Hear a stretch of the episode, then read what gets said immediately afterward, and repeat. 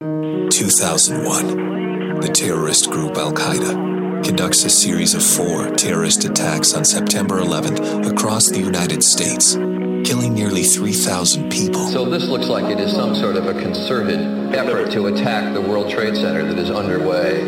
Both Twin Towers fall. 2005. The 7 7 bombing takes place in London, where suicide bombers targeted commuters using public transit during the morning rush. 52 were killed. There's been uh, reports of an explosion outside Liverpool Street Station, that, of course, in the East End of London. 2012. Sandy Hook Elementary becomes the site of the largest school shooting in U.S. history, as 20 children between the ages of 6 and 7 are gunned down. 18 children died in the school, were dead on the scene. Two more were taken to the hospital and died there. State Warriors lose in NBA Finals. Wait a minute here. Wait, what's going on? But it comes at the hands of the Toronto Raptors. We the North are now we the champions. Raptors fans cheered when Kevin Durant suffered a ruptured Achilles. The Raptors, the 2019 NBA champs. Oh, okay. I see. They're such scumbags, all of them. These are just some of the greatest tragedies of my lifetime, He's as thorough and professional as you have. presented in chronological order on the Fear the Fro podcast. when tragedy like this strikes, all the social divides we have in this country disappear. God bless each and every one of you, and may we never experience such sadness again. Welcome to the Fear the Fro podcast. What an uplifting pre open. I know I'm late to the party. The Toronto Raptors are humbled party, but I'm here, and that's the important part. I took an ill timed vacation. You might say it was reminiscent of Justin Rowan of the Chase Down podcast going on his Mexican uh, hiatus in a week in which we had what five games in seven nights, seven victories in a row. Now you can formulate your podcast travel theories as it were, but I will say this. I went on a vacation and the Cavs dropped two of three. Justin Rowan went on a vacation and the Cavs won seven in a row. If ever there was a reason to support the Chase Down podcast monetarily, it would be to embolden Justin to jet set around the world so that the Cavaliers never lose another game. Me, on the other hand, should probably be locked in this basement, speaking to the wall for the rest of time. But back to the Raptors.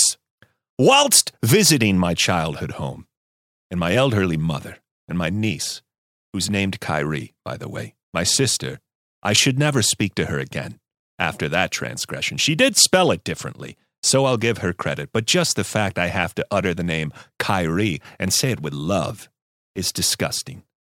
But I mopped the floor with her three games in a row in Chutes and Ladders, so at least passive aggressively, I was able to work out some of my aggression towards the name Kyrie. And that child hit every shoot on the way up. It was just a series of catastrophes strung back to back. It looked like a scissor reel of Gary Trent Jr. jumpers, just one horrific blunder after another. But back to the childhood home I went, one that sits in the shadow of inferior basketball of the Toronto Raptors. See, when I was a child, the Raptors didn't exist. The Cleveland Cavaliers were the closest team to my hometown of Buffalo. And on the way to visit my grandparents who lived in Michigan, several times we would stop at the Richfield Coliseum. We would stop at various stores across Cleveland to purchase my Cavalier paraphernalia because, believe it or not, Buffalo was not a hotbed for Cavalier support, as it were. And then at some point, the NBA decided to expand into Canada. The Vancouver Grizzlies failed quickly. They are now in Memphis, as you all know. The Toronto Raptors, though, simply will not die. Their fan base is insufferable. The commentary around OG Anunoby and Scottie Barnes is insufferable. Hell, even the commentary around Siakam is very difficult to take. And over the course of my time as a fan, people have asked me generally one of two things. Why aren't you a Knicks fan? Well, because I hate the Knicks. Why aren't you a Raptors fan? Well, because they didn't even exist. They're new money. They come into a blue collar city like Buffalo and they say, hey, we've got basketball just over the border. Stick to fucking gambling. Don't come into Buffalo and say, oh, no, we're just here. We're all friends. You like the Barenaked Ladies here, right? No. Stay on your fucking side of the border, spelling center the wrong way. It's ER, you Now, I'm not going to pretend I completely understand why we chose Cavalier. It's some sort of feather capped musketeer, something. I don't know. But at least we didn't name our team after some movie reference of the time. Oh, we should pick a dinosaur, the, the Raptors. Did you let a make a wish kid name your team? What's next? The fucking Vancouver cocaine bears? So I disdain going home and having anybody even utter the words, Why aren't you a Raptors fan? And after three victories, I was on the brink of swallowing a bullet, but all of that is wiped out. Because after hammering that squad with a 25 point victory, one in which the Cavaliers outscored the Raptors every step of the way, one in which the Cavaliers put their foot on their throat early and poured it on in the second quarter, in the third quarter, even in garbage time, holding the Raptors to a mere 17 points in the fourth quarter. At one point, the Cavaliers possessed a 30 point lead. Well, the season series is over. And what did we witness Sunday? Well, it was the culmination of what every other team in the NBA seemingly has seen as they've kicked through the Raptors again and again. Now, we hadn't seen it because when we played the Raptors, they made any and everything from outside. In the first three games this season, the Raptors shot 46% from outside the arc. They hit 13 threes the first game, 12 threes the second game, 19 threes in the victory at Cleveland back at the end of December, right before Christmas. That all changed this last game as they made just nine of their 25 three point attempts, shooting 36%. Still above their season average, may I point out. A team who is 27th in the NBA in three point shooting, shooting just 33.5% from outside the arc. That is not a team that should be winning games on the strength of their outside shooting. But falling prey to outlier performances from distance is not a narrative unfamiliar to Cavs fans this season. That is the issue that we faced in the first three games. However, the Cavs, when they took on the Toronto Raptors this season, were atrocious. In the loss in late November, they were 7 for 38 from outside the arc. That's 18% from three, 28% from three point land over the course of those first three matchups. However, this matchup, 50% from range, 18 for 36, doubling up their efficiency from those first three games of the season. And that was a big factor here. The other factor, fast break points. In the first three games against these Toronto Raptors, they outscored the Cavs 22 to 12 in the fast break. But in this ass kicking, the Cavaliers went 23 to 6 in favor of the good guys to take advantage of getting out in fast break. None prettier than Jarrett Allen skying for one handed dunks in transition, or perhaps Isaac Okoro positioning a coast to coast transition layup, which was goaltended right between a beautiful bookend of corner threes. So, what was more impressive? Was it the incredible start from our backcourt, who made their first five three point attempts in the first quarter,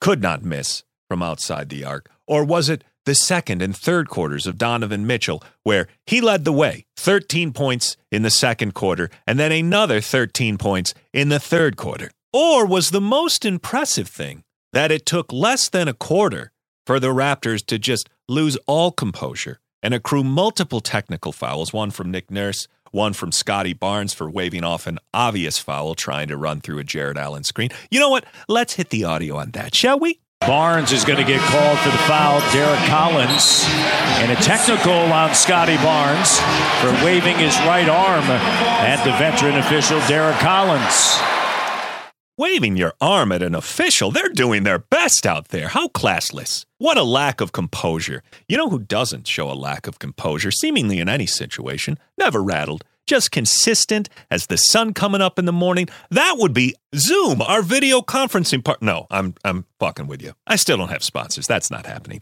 Evan Mobley.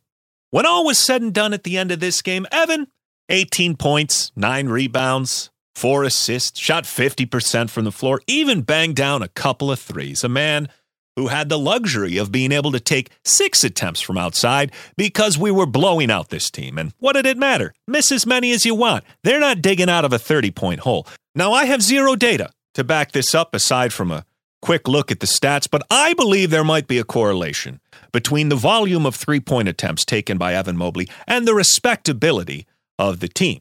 Six is by far the most three point attempts taken by Evan Mobley this season, and the Toronto Raptors are by far the least respectable opponent. Now it's a tenuous theory because his second most three point attempts, it's a three way tie between the Nuggets, the Sixers, and the Bulls, and at least two of those teams are good.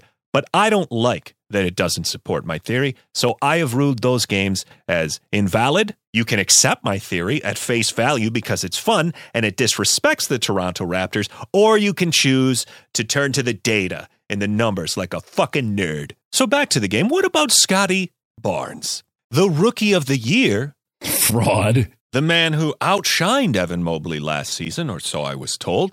Well, he shot just 5 for 13, sub 40%. Jae Crowder territory. Didn't make a single three pointer. Had a meager 12 points, three rebounds, five assists. Minus 15, by the way.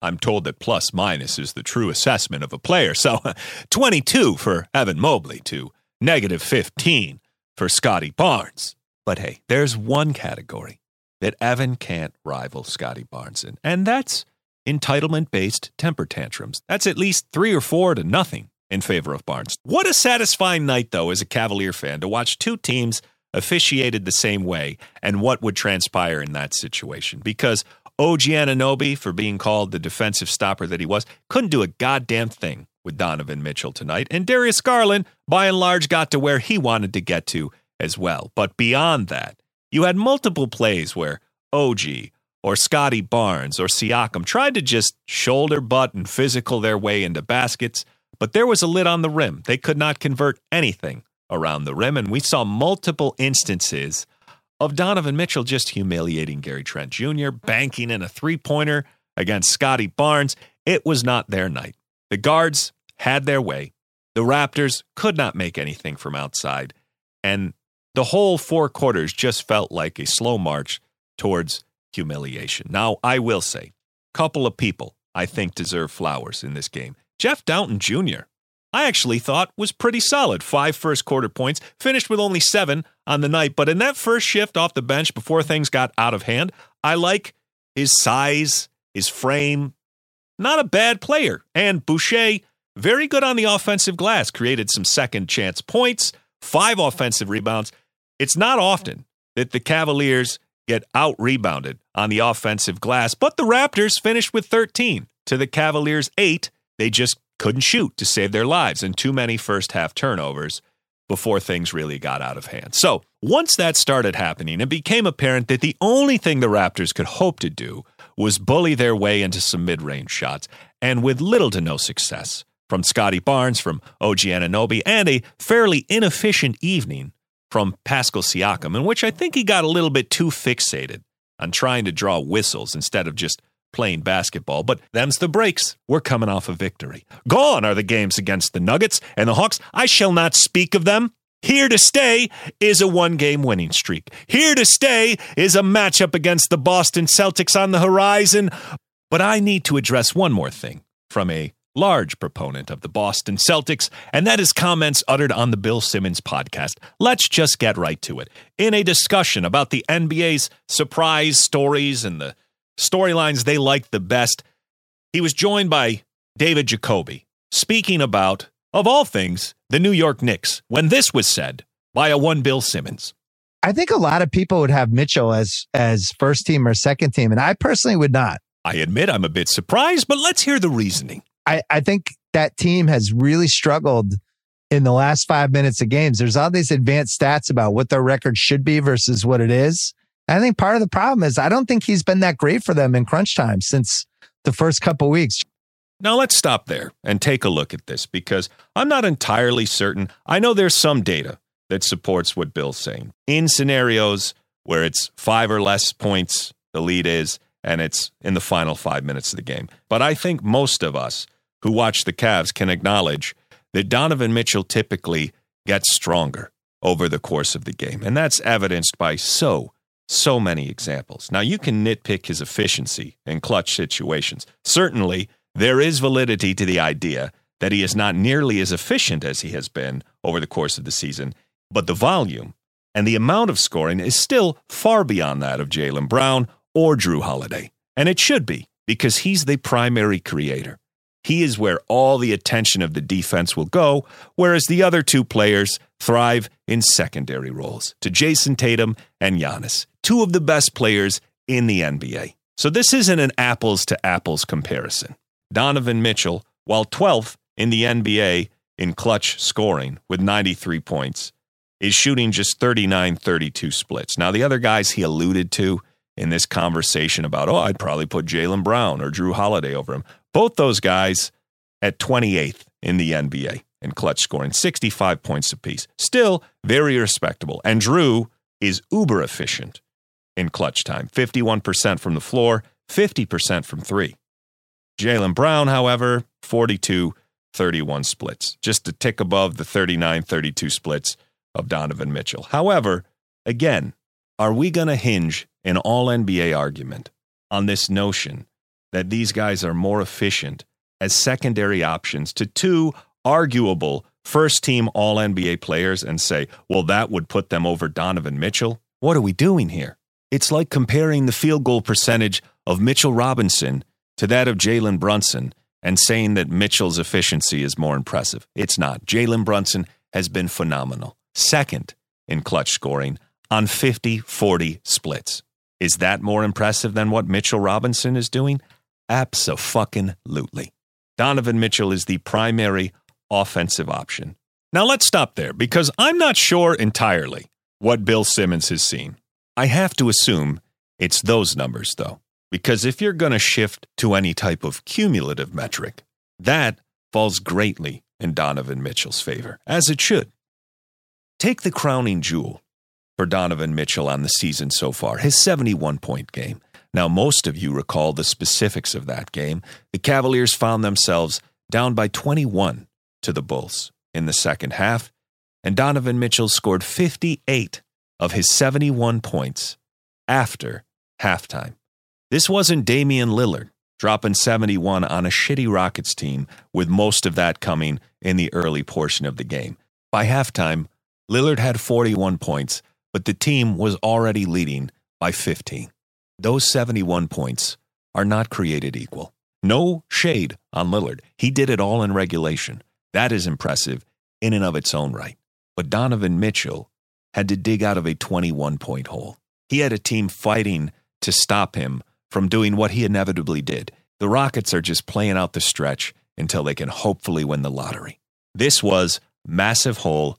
Donovan puts the team on his back digs them out, and in the process, delivers a perfect four for four overtime, three for three from beyond the arc, and in fourth quarter and OT, does not log a single turnover. Now, a lot of those 58 points will not fall within the NBA's definition of clutch situations. But you tell me how many players in that same scenario could do what Donovan Mitchell did there? Could Jrue Holiday do that? Could Jaylen Brown do that? I'm a huge Jrue Holiday fan. And I think it's plain as day that the answer is no. And that entire discussion took place without even bringing up how Donovan Mitchell sent the Bulls game to overtime by rebounding his own intentional miss and making the basket to send the game to OT. Do those two points count for the same in clutch stats as a jumper that comes on an open look created by a double team on Giannis? Yes, they do. Should they count as the same level of importance in a discussion about who's more clutch than who? No, they should not. But it's not just the Bulls game. Let's look at recent history, an area where Bill Simmons said Donovan Mitchell is lacking. Less than two weeks ago, heading into the All Star break, the Cavaliers take on the Philadelphia 76ers trying to take the three seed, a game that they ultimately lost. And Donovan Mitchell, in the second half against the Philadelphia 76ers, he scored 25 of his 33 points after that halftime break. In the second half, when the Cavaliers had their comeback, he shot 8 for 13, had zero turnovers, and scored 25 points. Now, do you know how many of those points fall into the NBA clutch definition?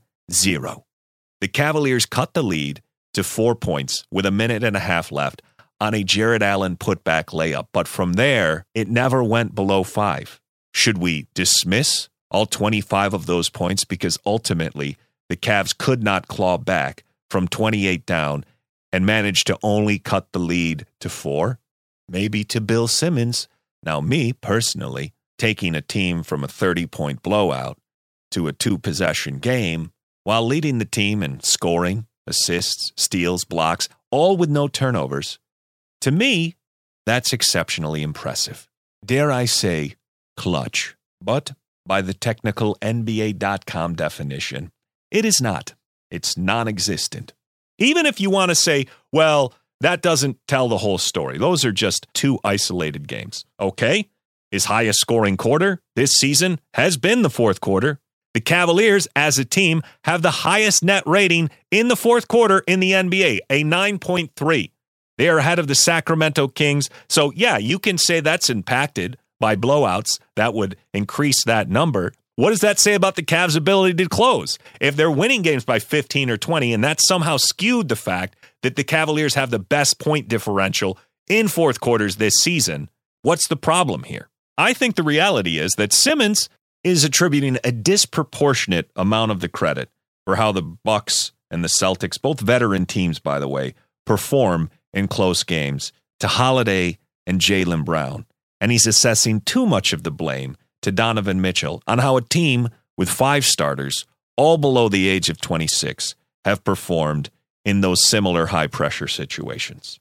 Most of the time, when the Cavs lose to teams that they shouldn't lose to, it's because they've got shot out of the arena by teams that have no place doing it. The Golden State Warriors game comes to mind. But I definitely push back on this notion that it falls at the feet of Donovan Mitchell. Are we going to look at the Cavs and expect them, a team that was just assembled this season, to compare to a team that was in the NBA Finals last year and an NBA champion from two seasons ago? Two teams with extreme continuity. Simmons went on to say the following.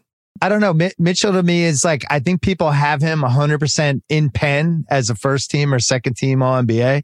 I have him third team right now. I have Holiday over him because I think Holiday has been more impactful. And it, to me, it really matters that but the Bucks and Celtics are the two best teams. And I think one of those two teams should have uh, two All NBA guys. You could argue Boston. Jaylen was in there, but I think he's probably fallen out, got injured. I don't think statistically he hasn't been as good, but um, I would have Jrue over Mitchell right now.